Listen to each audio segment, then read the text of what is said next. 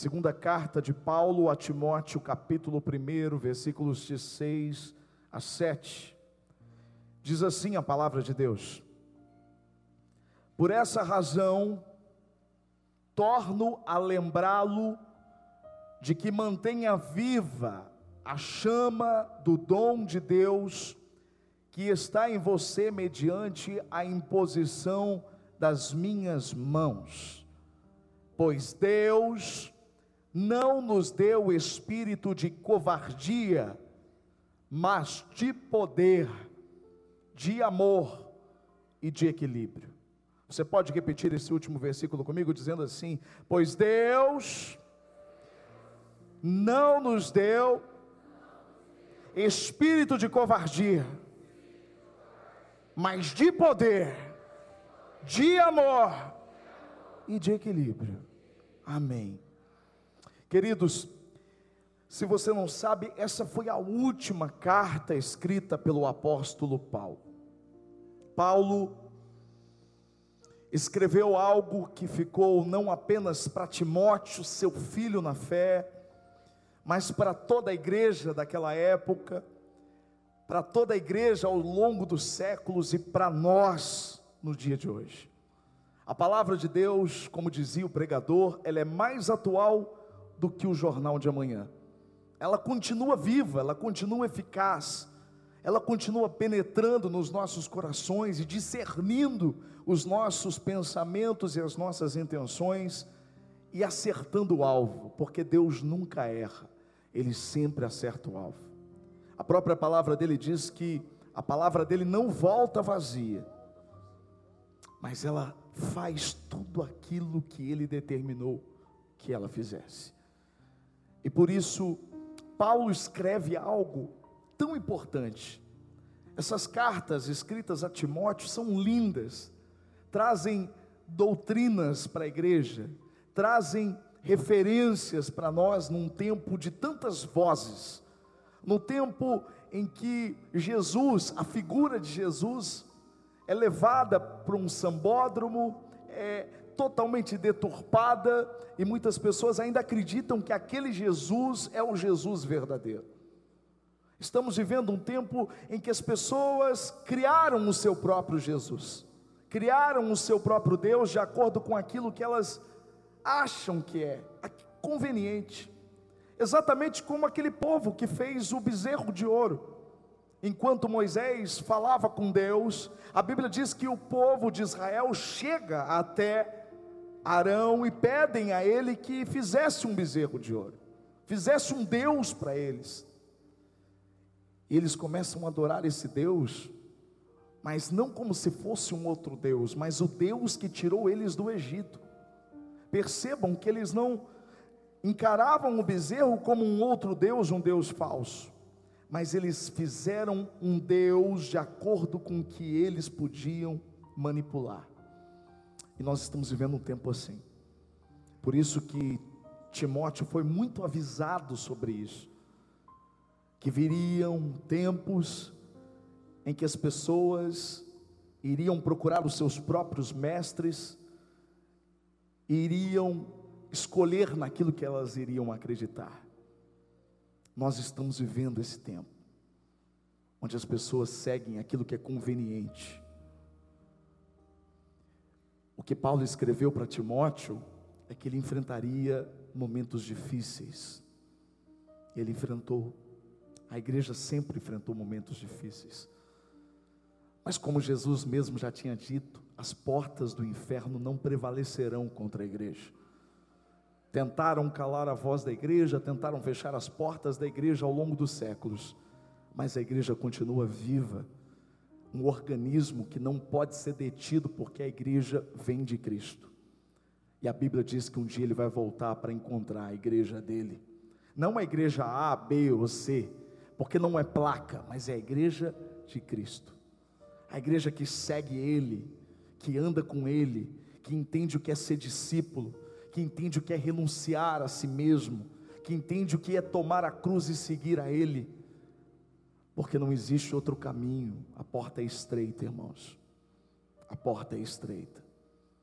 O caminho até o céu, através de Jesus Cristo, Ele embute muitas coisas na nossa vida e nós precisamos estar preparados para isso.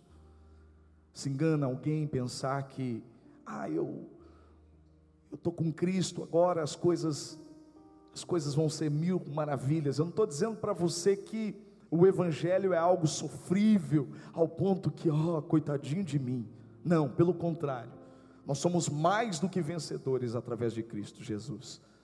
Mas, não é fácil viver como estrangeiro numa terra que não é nossa, porque você não é daqui, a sua origem é o céu, e o seu destino é o céu.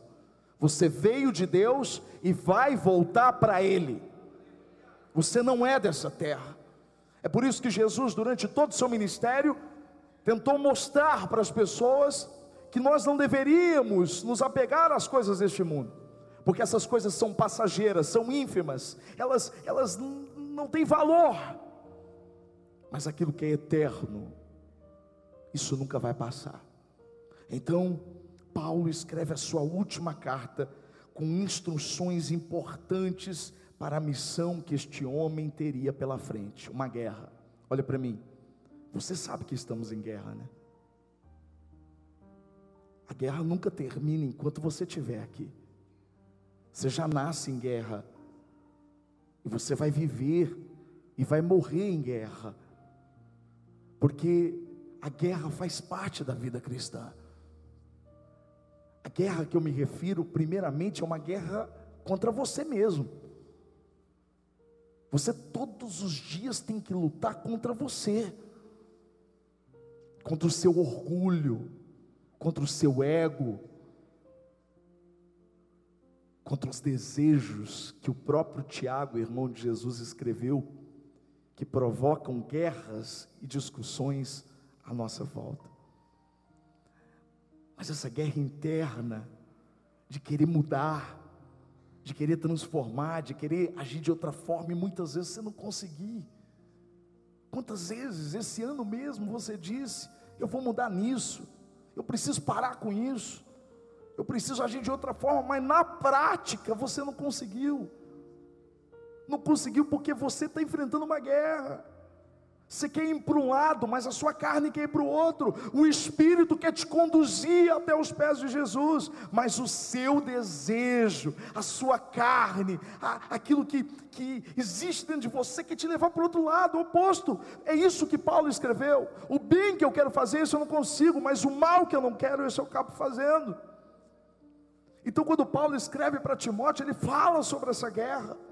A Bíblia nos alerta sobre essa guerra sobre as nossas vontades, sobre os nossos traumas, sobre o nosso passado, sobre coisas que ainda tentam nos puxar para baixo, que tentam nos prender num ciclo vicioso onde nada muda. Nada muda. Num ciclo que a gente precisa de adrenalina todos os dias. Sabe o que é adrenalina? Já viu aquele filme? Você já viu o filme quando a pessoa está quase morrendo, então vai lá e pá, aplica uma adrenalina nela, ela, uh, ela volta para a vida. Só que não dá para viver de adrenalina a vida toda. Eu estou quase morrendo, uh, adrenalina. Estou quase morrendo, uh, adrenalina. Não. Jesus ele tem mais do que adrenalina, ele tem vida e vida em abundância para mim e para você. Então eu queria dizer para você, meu querido, que você não está sozinho. As mesmas lutas que você enfrenta com você todos os dias, nós também enfrentamos. E a nossa esperança é que com Jesus nós vamos vencer. Sabe aquele lema, só por hoje, eu venço hoje, amanhã eu venço de novo, e depois eu venço de novo, e depois eu venço de novo. E eu vou vencendo e vou alimentando aquele que é mais forte, que é o Espírito, porque aquele que eu alimentar é o que vai predominar sobre a minha vida.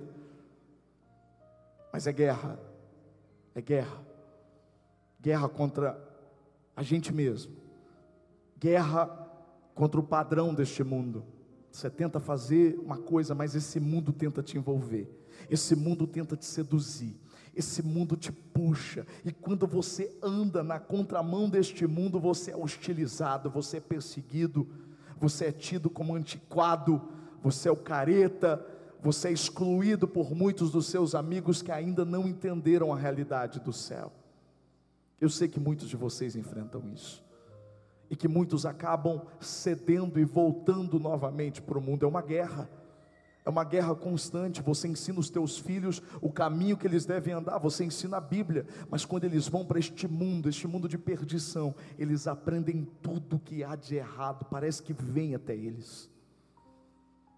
Uma enxurrada.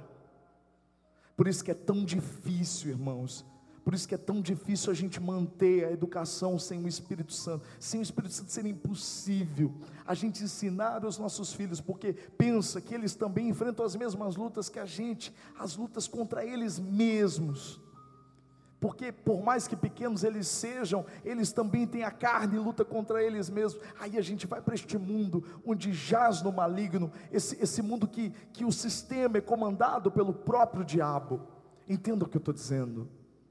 É impossível você criar os teus filhos se você não estiver na presença de Deus todos os dias, orando por eles todos os dias, orando para que os seus filhos sigam o caminho certo, vigiando, entendendo que está entrando dentro deles, entrando dentro da sua casa. É guerra, guerra contra você, é guerra contra o padrão deste mundo e guerra contra os poderes espirituais, contra o diabo. Esse é o nosso maior inimigo é aquele que realmente quer nos destruir, aquele que não quer que você alcance o propósito que Deus tem para você. A Bíblia diz que Deus se, se opõe aos orgulhosos. Não é à toa que o diabo é a grande figura do orgulho, por isso ele foi expulso da presença de Deus, porque ele quis o lugar que era do próprio Deus. E o que o diabo sabe é enxergar um coração orgulhoso e ali ele consegue trabalhar a maior parte das nossas discussões e das nossas brigas e das nossas guerras, a maior parte é motivada pelo próprio orgulho. Orgulho de pedir perdão, orgulho de ceder, orgulho de amar, de reconhecer que a gente precisa. É por isso que, por muitas vezes, a gente entra em guerras que nós não precisávamos entrar. Então, Paulo escreve para Timóteo uma carta com recomendação. E Paulo começa dizendo assim: olha, ele começa lembrando Timóteo e diz assim: olha, lembra, lembra, lembra do que você recebeu, irmãos, olha aqui para mim. Nós precisamos verdadeiramente de pessoas que nos lembre diariamente aquilo que nós recebemos de Deus, que nos lembre quem nós somos. Você tem que agradecer a Deus por aquele amigo chato que pega no seu pé, que diz para você e tenta te lembrar todos os dias quem você é, que você não pode fazer o que os outros estão fazendo, porque o que existe dentro de você é diferente do que existe dentro dos outros. São esses que te amam, são esses que, que reafirmam o que Deus tem na sua vida que quando você está abatido, quando você está desesperado, quando você quer parar com tudo, essa pessoa vem para te lembrar que você tem a marca de Deus. Essa geração acabou desaprendendo o que é amigo de verdade. Quem é que quer o nosso bem de verdade? Amigo não é aquele só que te elogia. Ah, você tem isso, você tem aquilo, mas amigo é aquele que te fala a verdade segundo a Bíblia, que te fala aquilo que você precisa ouvir de verdade, e que te chama para o caminho certo e diz para você: dá tempo de você corrigir, volta, muda isso. E o que Paulo está lembrando não eram características, qualidades próprias de Timóteo. Ele está falando de, de coisas que Timóteo tinha, que não era dele, era de Deus, Deus tinha colocado nele. Olha só, está dizendo, ó, lembra, porque o versículo anterior do, desse texto que nós lemos, ele está falando de uma fé que a avó de Timóteo tinha, a mãe tinha, ele está dizendo, e que Timóteo recebeu uma fé, porque fé é dom de Deus. Ele está dizendo: olha, você recebeu uma fé que estava na sua avó, estava na sua mãe e agora está em você. Você recebeu uma fé, está aí dentro de você. E ele está dizendo: lembra do dom que você recebeu pela imposição de mãos. O que Paulo está dizendo que Paulo orou por ele e ele recebeu um dom, ele recebeu um propósito. E ele está lembrando Timóteo do espírito que estava dentro dele. Você precisa ficar perto de pessoas que te lembram o espírito que está dentro de você. E Paulo diz: olha, na guerra, a primeira, primeira, primeira luta sua é não deixar a chama se apagar. Paulo diz assim, com as palavras, eu usei as minhas palavras aqui, mas Paulo diz assim: você precisa manter acesa a chama que existe em você. Trazendo isso para a nossa mensagem de hoje, irmãos.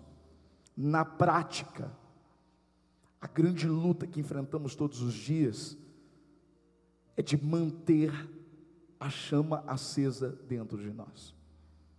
Todos os dias acontecem circunstâncias, situações que querem apagar Deus de dentro de nós, apagar a palavra dele que foi impressa em nós, o propósito dentro de nós. E aí acontece exatamente aquilo que a pastora pregou aqui hoje, o que aconteceu com o povo lá de Israel aquilo, a verdade, aquele povo que foi amado, que foi escolhido. Deus escolheu um povo para que o amor dele pudesse se manifestar ao mundo através desse povo, os hebreus, através de Israel. Mas esse povo se distanciou tanto, o coração ficou tão endurecido, eles ficaram tão orgulhosos, eles se voltaram para outros deuses e deixaram o Deus verdadeiro ao ponto que a chama se apagou. Olha para mim, o que está apagando a chama de Deus dentro de você? Você sabe, e se você não sabe, que o Espírito Santo te revele hoje o que tem apagado na prática a chama de Deus dentro de você, aquele fogo, aquele primeiro amor, aquela vontade de adorar, aquela esperança, aquela fé genuína de você acordar de manhã todos os dias e dizer: Ó, oh, eu vou viver isso, isso vai acontecer. Eu estou mais perto hoje do que eu estava ontem. O que tem apagado? Paulo está dizendo para Timóteo: mantenha, mantenha essa chama acesa. Essa é uma responsabilidade sua, querido. Todo culto a gente tenta que manter a chama acesa a gente está prestando culto ao Senhor, a gente está adorando ao Senhor, a gente está pregando a palavra dEle. Cada vez que eu prego essa palavra de vida, essa palavra que é o Evangelho genuíno de Jesus, a chama vai sendo acesa dentro de você. Mas quando você sai lá naquela porta, a responsabilidade é sua de manter aceso o que, o que foi incendiado aqui dentro hoje.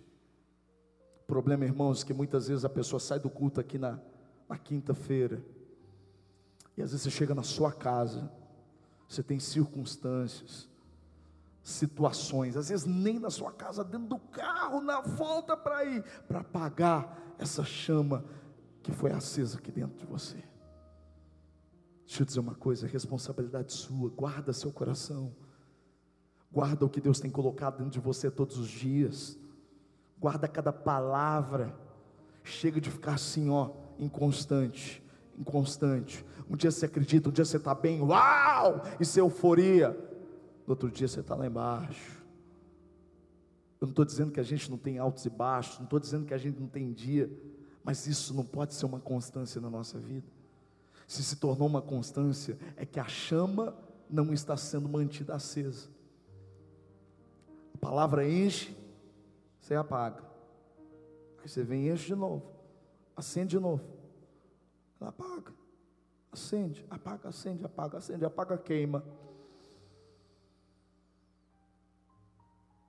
Diga assim para mim, diga assim comigo: é minha responsabilidade manter a chama acesa.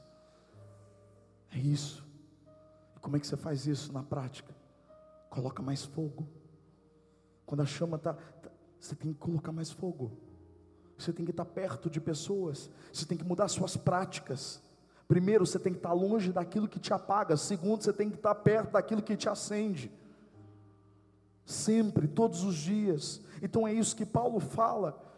Na sequência, ele diz: nas minhas palavras, o que Paulo está dizendo aqui, que na guerra você precisa também conhecer aquele que luta por você e em você, porque irmãos, você não é capaz de vencer, eu não sou capaz, nós não somos capazes de vencer guerra nenhuma contra a gente mesmo, contra este mundo, e contra o diabo sem a ajuda do Espírito Santo.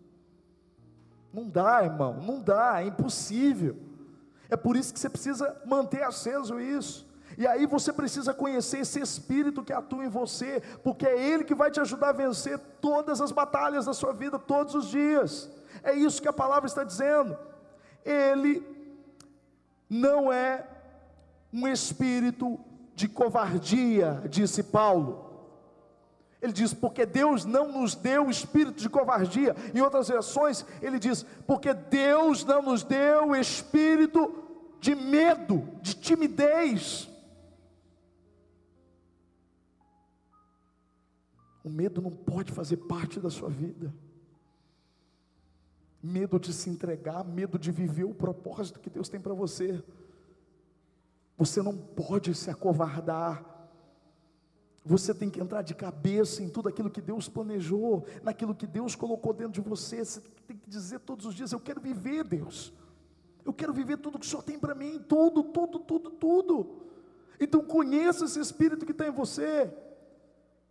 Se tem medo, porque não é o Espírito, o Espírito Santo. Se é a covardia dentro de você, está te faltando o espírito de ousadia porque é exatamente esse o espírito que habita em nós.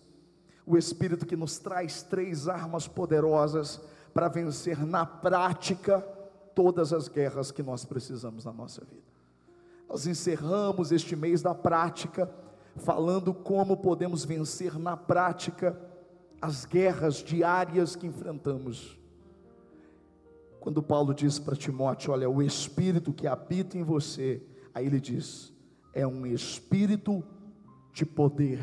Repita comigo: espírito de poder, espírito de amor e espírito de equilíbrio.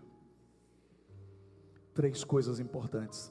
Eu penso, essa palavra muito importante para mim hoje, enquanto eu buscava essa palavra, o Senhor falava muito ao meu coração.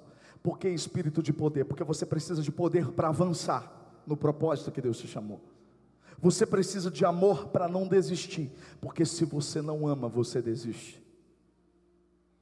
E você precisa de equilíbrio para não morrer, para não cair. Uau! Espírito de poder. Como nós precisamos do poder de Deus. E é incrível, porque a Bíblia diz que o poder deles se manifesta na nossa fraqueza. A Bíblia diz que Jesus foi levado pelo Espírito até o deserto. E durante 40 dias e 40 noites, Jesus não comeu nada. E ele foi tentado pelo diabo. O Espírito levou ele até lá. Mas o mesmo Espírito que levou ele até o deserto, foi o Espírito que tirou ele de lá. Olha o que diz Lucas capítulo 4, versículo 14: diz assim: Jesus voltou para a Galileia no poder do Espírito, e por toda aquela região se espalhou a sua fama. Vou repetir: Jesus voltou, voltou de onde? Do deserto. Ele venceu Satanás venceu ali as tentações durante 40 dias e 40 noites. Ele voltou para Galiléia. Ele voltou como? No poder do Espírito. E por toda aquela região se espalhou a sua fama, porque ali ele começou a fazer o que ele foi chamado para fazer. Ele não fez nada sem o poder do Espírito Santo. Tanto que em Atos dos Apóstolos diz que ele agiu pelo poder, ele agiu pelo poder do próprio Espírito e fez grandes coisas. Jesus, o Filho de Deus, agiu pelo poder do Espírito. Olha aqui para mim, o mesmo Espírito que muitas vezes te leva para o deserto, para falar com você, para te testar, é o Espírito que vai te dar poder para vencer todas as tentações do deserto todos os pratos do diabo, tudo aquilo que vem para te tirar. O diabo tentou ali por todas as formas seduzir Jesus, através dos sentidos, através do orgulho, através é, de, de, da ostentação. Essas tentações elas não mudam, irmãos. Nós somos tentados diariamente da mesma forma. não na mesma proporção, mas somos testados. E é esse espírito que a Bíblia diz que nos fornece poder. Você tem poder para vencer. Escuta aqui. Você tem poder para vencer essa tentação que quer te tirar da presença de Deus, que quer destruir sua família, que quer acabar com o seu casamento, o poder não está em você, não, cara. O poder não está em você, não, mulher. O poder está no Espírito Santo. E se você sair daqui mantendo acesa essa chama que Ele está acendendo dentro de você hoje, você está recebendo o poder para vencer todo o mal que se levanta contra você. É poder para vencer as perseguições. É poder, poder, poder que te capacita esse poder que te levou para o deserto é o poder que vai te tirar de lá e vai te conduzir até o final do propósito que Deus tem para você. Eu estou falando para gente que está entrando no deserto, eu estou falando para gente que já está no deserto, e eu estou falando para gente que está saindo hoje do deserto. O Espírito, ele, ele nos traz poder para suportar as tentações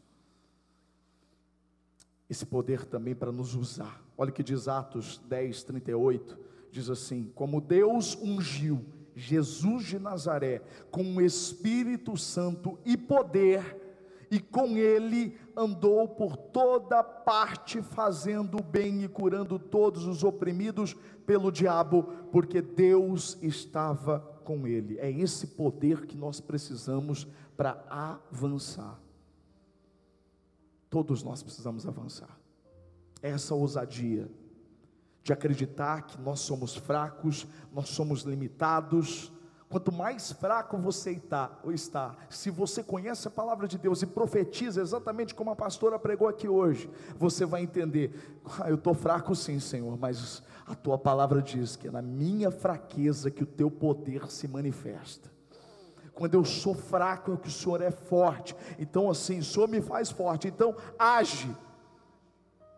Eu sou limitado, eu não consigo. Até um ponto eu vou, mas depois eu não vou mais. Eu não estou suportando mais. Aí vem o poder dele, o poder do Espírito Santo. Eu sei que tem gente aqui hoje que veio para cá hoje precisando desse poder. Olha para mim, você vai sair daqui com esse poder. Você vai sair daqui cheio do poder do Espírito Santo para vencer o que você precisa vencer. Você precisa acreditar nisso. Nós não estamos pregando qualquer coisa, não estamos falando de autoajuda, não. Eu não estou dizendo que você tem poder por você mesmo. Eu não estou dizendo que você pode gerar esse poder pela força do pensamento, pela força das palavras positivas. Eu estou falando do poder que vem do Espírito Santo que Jesus liberou na cruz por você. É o poder de Deus.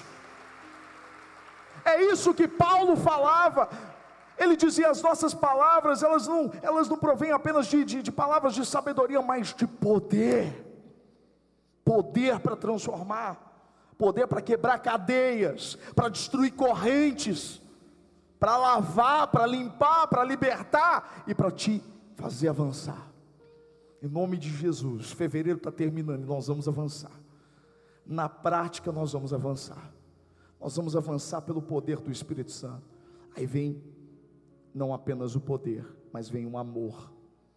Porque o mesmo espírito de poder é o espírito de amor. Porque as duas coisas precisam andar juntas: poder e amor. Sem amor, a gente desiste. A guerra é muito difícil. A gente precisa desse poder, mas a gente precisa do amor. A gente precisa amar Deus acima de todas as coisas. A gente precisa amar o próximo. Porque às vezes esse próximo está lutando contra você e você não está vendo. E você está caindo porque você esqueceu que a própria palavra diz que a nossa luta não é contra o próximo. A nossa luta não é contra a carne e o sangue. A sua luta não é contra a sua mulher, contra seu marido, contra seus filhos, contra seu vizinho, contra seu patrão. A sua luta não é contra aqueles que te perseguem, que falam mal de você, que viram a cara para você, que te esnobam. A sua luta não é contra essas pessoas que querem te prejudicar no seu trabalho. Essas pessoas que querem de toda forma destruir você, a sua luta não é contra eles. É por isso que o amor Se o amor não tiver dentro de nós, a gente desiste, a gente para. A gente precisa amar. E ninguém consegue amar sem o Espírito. Amar aqueles que, que são fáceis é fácil. Mas a Bíblia está dizendo que o Espírito de amor vem em nós para a gente amar aquele que a gente não conseguiria amar, para suportar aquilo que a gente não conseguiria suportar. Deus é incrível, Ele te dá força. Ele te dá força, esse amor, esse amor que vai surgindo, e você acorda, você dorme querendo desistir de tudo. Você, você olha para tudo aquilo, você fala: não, não quero mais nada disso, não quero mais meu trabalho, não quero mais a minha casa, não quero mais nada. Aquilo que um dia você amou, de repente, aí você dorme, e depois no outro dia, como se esse amor voltasse tudo, assim, ó, é o próprio Espírito abastecendo você. Aí você olha para sua esposa, que você já não estava suportando mais, você a ama. Você olha para o seu marido e você o ama. Você olha para o seu trabalho que você não aguentava mais, você não aguentava mais aquele peso, e de repente você começa a sentir amor de novo. Você começa a amar o que você faz. Isso é um poder sobrenatural. Não é gerado por homem, é gerado pelo Espírito Santo. No nome de Jesus Cristo, eu eu profetizo, eu oro para que esse amor, esse espírito de amor, esse poder, poder do amor que tem poder para quebrar tantas coisas, ele venha sobre você. Para que você possa liberar perdão. Que você possa amar sua mãe, que de repente você não ama mais porque ela fez algo muito triste com você que você volte a amar o seu pai, porque ele te abandonou, porque ele te feriu, porque ele não estava lá quando você mais precisava dele, que você encontre no Espírito Santo o poder suficiente para amar, mesmo que ele não mereça. Eu sei que dói, mas eu não ia falar nem isso. É o Espírito Santo cirurgicamente falando com alguém. Ele vai te ajudar. Ele vai te ajudar. Se você quer, se você deseja, Ele vai te ajudar a amar. Ele vai. Oh, oh Deus. Ele vai. Terceira arma: equilíbrio. Como nós precisamos de equilíbrio? O equilíbrio no grego significa mente sã, mente saudável. E nunca se falou tanto da necessidade de uma mente saudável em meio a essa guerra que nós estamos enfrentando. Falávamos hoje isso, em outras palavras, eu e a pastora, a gente conversava à tarde sobre tantas coisas. Se a nossa mente não estiver saudável, se a nossa mente não tiver sã, você perdeu a guerra. Você morre no meio do caminho. Você cai. Quantas pessoas caíram e morreram em meio à guerra porque não mantiveram o equilíbrio? Equilíbrio. E essa mensagem toda que você está ouvindo partiu de algo que Deus fala de uma forma tão simples com a gente. Ontem nós estávamos na sala, voltamos de viagem, estávamos em Cardoso, aquela chuva. O piso da igreja lindo, todo pintado. Aí vem a chuva, entra a água. Você tem que ter equilíbrio em Deus. Você fala, Deus. Os irmãos vieram, pintaram, o Wellington, a equipe dele, a nossa equipe. Veio todo mundo aqui, fez tudo com muito amor, aí veio a água. Mas a gente não pode desistir. É por isso que a gente precisa estar com equilíbrio. Equilíbrio, equilíbrio para lidar com os imprevistos. Equilíbrio para lidar com as pressões. Equilíbrio para lidar com coisas que nós não conseguimos no dia a dia. É muita pressão todos os dias, e se a gente não tiver equilíbrio, a gente morre. Nós chegamos de Cardoso ontem, e antes da gente vir para a igreja, a gente tinha alguns compromissos aqui na igreja ontem. E a Valentina estava assistindo um desenho no Netflix. Desenho da Mica, uma menininha. E o episódio, eu tava, não vi o desenho, só ouvi. Mas na hora eu não me atentei. E hoje de manhã o Senhor me lembrou do que eu, tava, que eu tinha ouvido inconscientemente. Essa menininha estava triste. Ela entra no quarto dela e ela fala com os animais, os bichinhos dela de pelúcia. E ela chega triste e ela conta o que aconteceu. Ela foi para o parque com o pai andar de bicicleta. E ela estava andando de bicicleta com rodinhas, e até aí tudo bem, estava toda feliz. A leitura que eu faço, estava toda feliz. O desenho mostra ela feliz, andando lá com a rodinha, até que ela viu os meninos, as meninas passando do lado dela sem a rodinha. E aí, a maldita comparação, né? trazendo isso para a nossa história. Às vezes você está andando bem com seu pai, o pai está te ensinando, está te levando, mas aí você olha do lado e diz: Olha lá, eu quero, eu quero isso. E no desenho era exatamente: a menina olhou para o pai, a Mica olhou para o pai e disse: Papai, tira a rodinha, eu quero andar como eles. E o pai disse para a menininha: Filha, você ainda não está preparada, você ainda não tem equilíbrio. E aí, ela fez aquela carinha e disse: Papai, por favor, e ela conta isso no desenho. Eu, te, eu pedi com jeitinho, ah, esse jeitinho que às vezes a gente tem.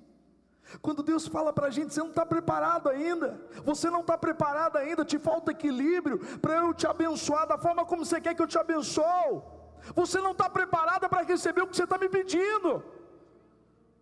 Porque se eu te der o que você está me pedindo, eu vou, você vai se perder. Ai, por favor, Deus. Por favor, Pai, me dá, Pai. Eu estou preparado assim. E na história do desenho, a menininha toda de jeitinho pediu para o pai, pediu e pediu. Então ele tira as rodinhas mas ele tira as rodinhas porque o pai não é inconsequente, e o pai então começou a segurar sobre as costas dela e começa a seguir com ela. Mas ela olha para o pai, ela olha para aqueles que estão andando sem o pai, e diz: Pai, eu já consigo. Ele olha para ela, ela diz: Eu já consigo. O problema seu e o problema nosso é achar que a gente consegue sem Deus porque você olha a vida dos outros que não têm o Pai e que estão se dando bem, você acha que você consegue sem Ele. Pai, eu já consigo. E então o desenho mostra que o pai soltou. Ela andou e caiu. Sem o pai, você cai. Quando Deus fala não para mim, para você, não é porque Ele é um Deus mau, Ele é um Deus que ama, Ele é um Deus que protege, Ele é um Deus que quer nos preparar. E ela conta para o menino, para o gatinho dela. Aí ele, ela diz para ele: então, meu pai disse que eu não tenho equilíbrio, então. O gatinho pergunta: o que, que é equilíbrio? E ela responde: é aquilo que não deixa a gente cair. Uau, que espiritual. Porque é exatamente isso que o Espírito produz em nós. Esse equilíbrio é algo que Ele coloca em nós, uma serenidade, uma mente saudável, para não nos deixar cair. E então o gatinho perguntou para ela: Mas por que, que o seu pai não compra o equilíbrio para você? E ela disse assim: porque equilíbrio não se compra. O meu papai falou que para eu ter equilíbrio, eu tenho que praticar. Uau! Esse praticar entrou na minha cabeça. Uau! Equilíbrio se pratica. E às vezes ele é praticado no momento de tensão. Ele é praticado no momento de testes. Mas assim como mostrou no desenho, o pai sempre esteve do lado daquela menina. Até que ela pediu para que ele se soltasse. E ela não estava preparada. Mais do que ninguém, o pai deseja que o filho tenha equilíbrio. Mais do que ninguém, o seu pai, Deus, ele quer que você tenha equilíbrio. Porque quando você tiver equilíbrio, você não vai cair. Quando você tiver equilíbrio, você não vai ficar doente da mente, você não vai, vai adoecer, mas você vai estar pronto para receber tudo que Ele projetou para você. É esse Espírito que está aqui. É esse Espírito que age em nós, é esse Espírito que fala com a gente através de um desenho animado. É esse Espírito que nos ensina em todo instante. É esse Espírito que quer entrar em você, quer viver em você e que quer se manifestar em você. É esse Espírito que quer te ajudar a vencer as suas guerras hoje. Fecha os seus olhos. Fala com Ele. Pede para Ele fazer morada em você. Pede para Ele habitar em você. Pede para Ele colocar o poder que você precisa para vencer as dificuldades, os desafios, as tentações, para vencer o deserto, para sair do deserto. Pede para Ele esse amor que tanto falamos e que ele tanto cirurgicamente pronunciou palavras como a flecha para o seu coração. É para ele que você tem que pedir agora esse equilíbrio. Talvez você tenha que pedir perdão e dizer: Deus, me perdoe pelas vezes que eu tentei te seduzir, te coagir, a tirar as rodinhas antes do tempo. Eu quero andar, Senhor, segundo a tua vontade. Eu quero andar segundo o seu tempo, tudo no seu tempo. Deus, em nome de Jesus, nós oramos ao Senhor agora. Essa palavra poderosa, essa palavra que vem direto do teu trono, ela traz não apenas dizeres, mas ela traz poder, ela traz o teu amor, ela traz o teu equilíbrio. Enche os teus filhos agora de tudo isso, Deus nós clamamos e pedimos que o Senhor faça morada em nós. Faça morada em nós. Faz.